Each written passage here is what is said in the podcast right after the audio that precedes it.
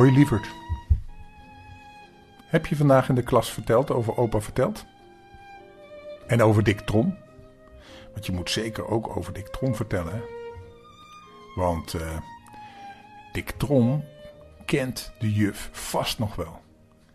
Die was heel beroemd vroeger. Want dat was het dikste en, en liefste qua jongetje. Want hij haalde altijd kattenkwaad uit. Maar het was een bijzonder ventje. En dat was hij.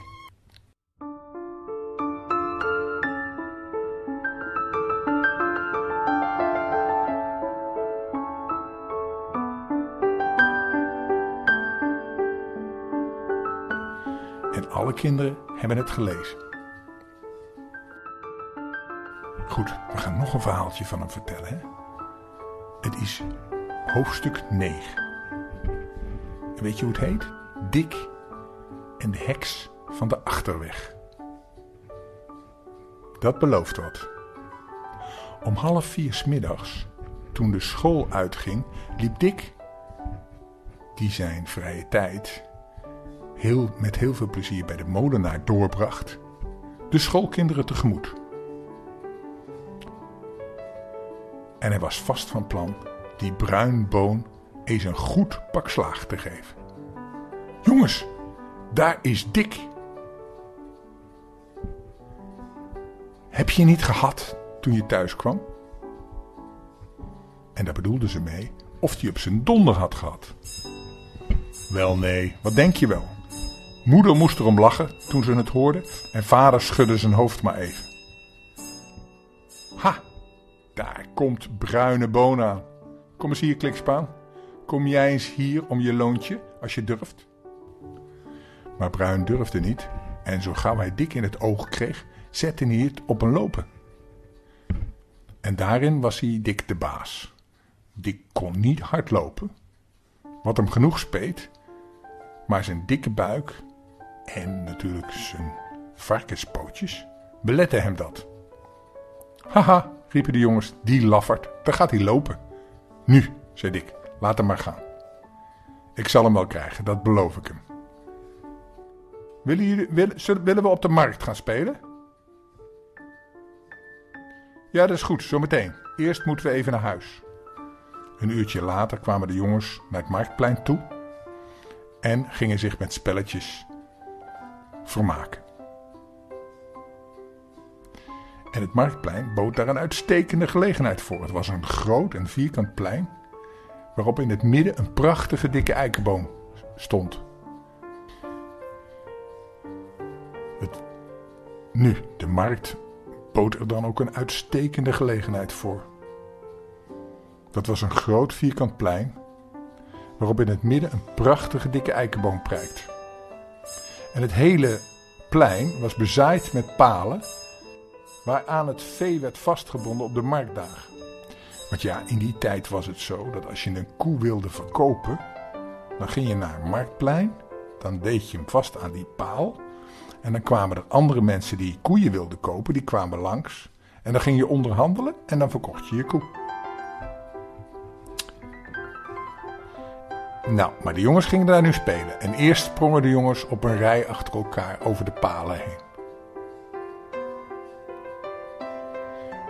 waar Dick even goed de slag van had als de grootste jongen. En daarom, daarna klom de hele troep in de boom. Dick moest wat geholpen worden, want alleen kon hij het niet, omdat zowel hij als de boom er veel te dik voor waren.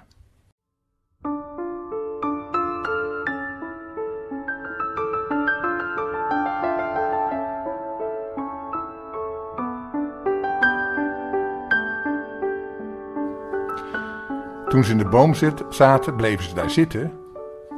Tot de veldwachter, dat is de politieman, op hen afkwam en hun verbood om in de boom te klimmen.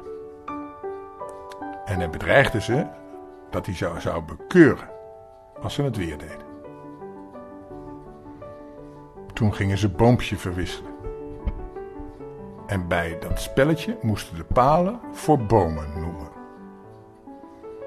En dat deden ze tot het donker werd. Sommige jongens waren al naar huis gegaan en er waren er nog acht over. Maar toen zei Jan Vos plotseling: Kijk eens, daar gaat de heks van het achterweg. Alle jongens zwegen en vestigden hun blik op een oud vrouwtje dat langzaam kwam aanstrompelen en wier uiterlijk er wel uitzag, zodat je er even naar moest kijken. Ze was misschien niet ouder dan 60 jaar, maar ze zag eruit of ze 80 was. Haar gezicht zat vol met diepe rimpels en haar mond was zo ingevallen dat haar kromme neus bijna in haar vooruitstekende kin prikte. Ze liep erg gebogen en moest zich, moest zich dan ook ondersteunen met een stok waar ze mee liep. En ze had een oude versleten doek om haar hoofd en een paars jekkie aan. En om haar hals droeg ze een rode zakdoek, waarvan de punten over de rug neerhingen. Een oude rok, die wellicht vroeger zwart geweest was, maar nu een... kwam onder haar jekkie tevoorschijn. Haar voeten zaten in schoenen die veel te groot waren, waardoor de punt van de schoenen naar omhoog krulde.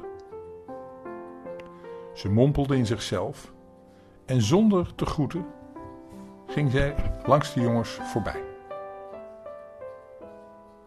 En toen ze uit het gezicht verdwenen was, zei Jan Vos, die lelijk heks, heks. In de gevangenis moest ze. Dat wijf heeft al heel wat kwaad gedaan. Wat dan? Wat dan? riepen de jongens nieuwsgierig. Wat dan? Wel, weet je dat dan niet? Vader vertelde het gisteren nog. Hoe ze iedereen betoveren kan. Als hij niet doet wat, hij, wat zij wil. Ze heeft nog laatst alle kippen van onze buurman ziek gemaakt. Alleen omdat hij haar geen eieren wilde geven voor haar zieke man, zoals ze zei. En ze zou ze later wel betalen, ja, dat begrijp je. Buurman bedankte daar hartelijk voor en liet haar gewoon door de hond van het erf jagen. Maar een paar weken later had hij er spijt van. Want al zijn kippen werden ziek en de een naar de ander ging dood.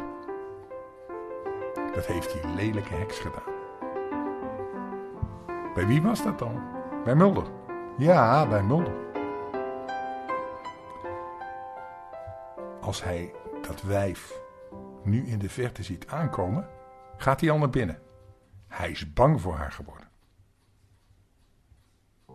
Nu, die rijke boer had er ook best wel een paar eieren kunnen geven, zei Piet van Dril. Maar hij is zo gierig als wat. En dan nog wel voor een ziek mens. Denk je werkelijk dat haar man ziek was? Dat was maar een praatje van die lelijke heks. Om in, in het huis te kunnen. En als, als je er eenmaal binnenlaat, betovert ze je. Zonder dat je het zelf weet. Maar later merk je het wel hoor. Vader vertelde ook nog hoe ze het kindje van mevrouw Smul, je weet wel, van die kraamverzorgsters behekst heeft. Zodat het binnen drie dagen dood was. En dat was toch een arme vrouw, zie je? Nee, die heks moesten ze in de gevangenis zetten. Dat zou mooi opruimen. En hoe wist die mevrouw Smul dan dat haar kind betoverd was? vroeg een van de jongens. Wel, dat is makkelijk genoeg te zien. Je tornt het kussen waarop het gelegen heeft open en als er dan veertjes in de vorm van een krans liggen, geloof dan maar gerust dat het niet zuiver is. En dat was bij mevrouw Smul ook het geval. Maar dan zou eigenlijk niemand zijn leven zeker zijn, zei Piet van Dril. Want dan kan zo'n wijf je altijd betoveren, zoveel ze maar wil. Jazeker, dat is ook zo. Vader heeft het zelf gezien. Hij heeft gezien dat zij zo met haar bezemstil door de lucht vloog. Alsof het niks was. Dat gebeurde op oudejaarsavond. Vader had bij een kennis onder een stevig glas punch het oude en nieuw gevierd. En om één uur ging hij naar huis. Maar vlak bij het kerkhof hoorde hij wat door de lucht vliegen. En toen hij goed keek, zag hij duidelijk dat het de heks was.